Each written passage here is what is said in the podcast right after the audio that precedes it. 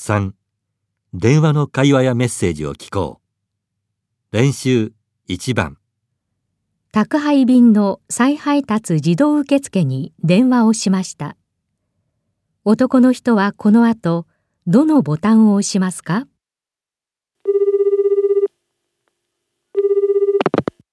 ありがとうございます。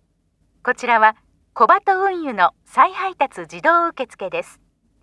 お手持ちの不在連絡表に従って番号を入力していただきます。なお、案内の途中でも入力できます。では、伝票番号を続けて押してください。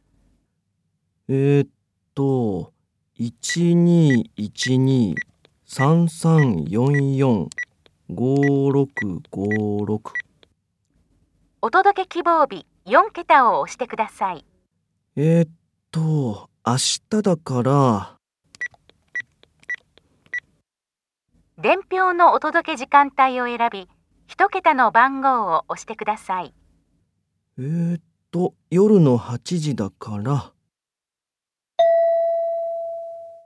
男の人はこの後どのボタンを押しますか？